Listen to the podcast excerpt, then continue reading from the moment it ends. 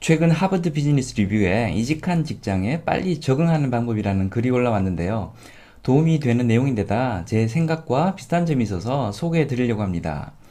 직장을 옮기면 무슨 일이 생길지 예측이 어려워지고 예측이 어려워지면 리스크를 피하려는 속성상 아무것도 안 하게 된다는데요. 그래서 적응 속도가 늦어질 수밖에 없다고 합니다. 그러면서 몇 가지 해결책을 제시하고 있는데요. 그 첫 번째가 전문 용어 익히기입니다. 새로운 직장에서 통용되는 전문 용어나 약자에 빨리 익숙해져라 라는 조언인데요. 저는 여기서 한 발 더 나아가 메모장을 하나 만들어, 만들어서 모르는 단어가 나올 때마다 적어두고 틈날 때마다 외우실 것을 추천드립니다.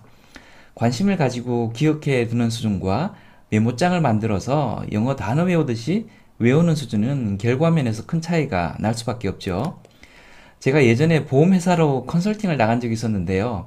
경력이 부족하거나 자질이 떨어지면 컨설턴트 바꿔달라고 요구하면서 쫓겨나는 경우가 많았습니다. 쫓겨나지 않으려고 보험 관련한 전문 용어를 외웠던 기억이 나는데요.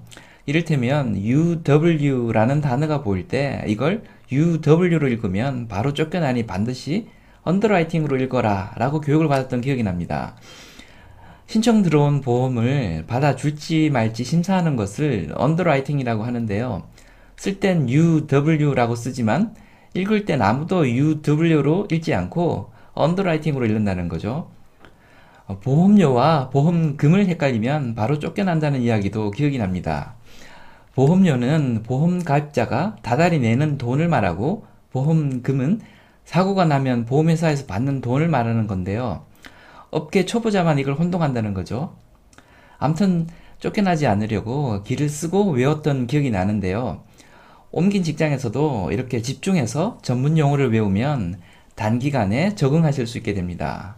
두 번째 제안은 제 개인적인 생각인데요. 하버드 비즈니스 리뷰 아티클에 나온 내용은 아닙니다. 앞에서 전문 용어를 외웠듯이 조직도와 주요 이해 관계자 이름도 외우시라는 말씀을 드리고 싶습니다. 처음 듣는 사람 이름이 나올 때 관심을 가지고 기억하는 거랑 조직도를 그려놓고 써놓고 외우는 거랑은 차이가 날 수밖에 없는데요. 이름 외에 그 사람의 특징이나 정치적 이해관계 같은 것들도 기록해 두었다가 외워두시면 이직 후 적응하는 속도를 배가시킬 수 있습니다. 세 번째 제안 내용은 자신을 도와줄 아군을 한 명 섭외하는 것입니다.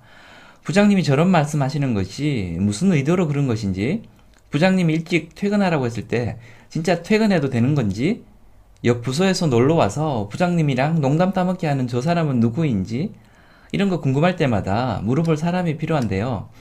사소한 일이 있을 때마다 아무한테나 물어본 것도 쉽지 않기 때문에 편하게 막 물어봐도 되는 사람을 만들어 두는 것이 큰 도움이 될 수 있습니다. 그런 사람을 만들려면 내가 노력을 해야 되는데요. 성향상 친절한 사람, 직급이 낮아서 도움을 요청하기 편한 사람을 찾아서 당신의 도움이 필요하다며 성의를 보여주시면 좋습니다. 식사를 사는 것은 기본이고요. 점심 때 스타벅스 커피 한 잔 뽑아서 자리에 가져다 주는 것도 좋습니다. 액세서리 몇 개 가져와서 집에 남는 게 있어서 하나 가져왔다면서 주는 것도 좋습니다. 이런 거 싫어하는 사람 절대 없고요.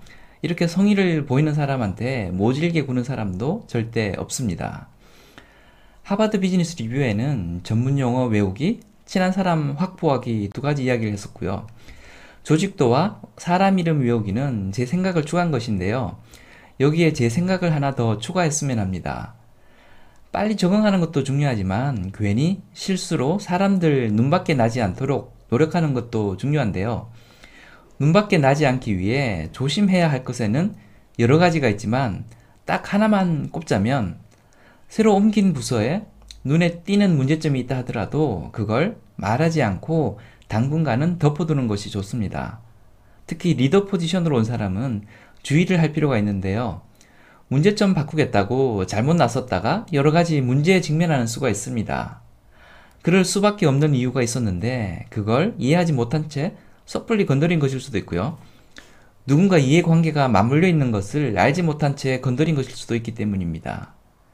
왜 그런 문제가 생길 수밖에 없었는지 이유를 충분히 납득하고 그 이후의 때를 봐서 문제점을 서서히 고쳐나가는 것이 좋을 수 있습니다.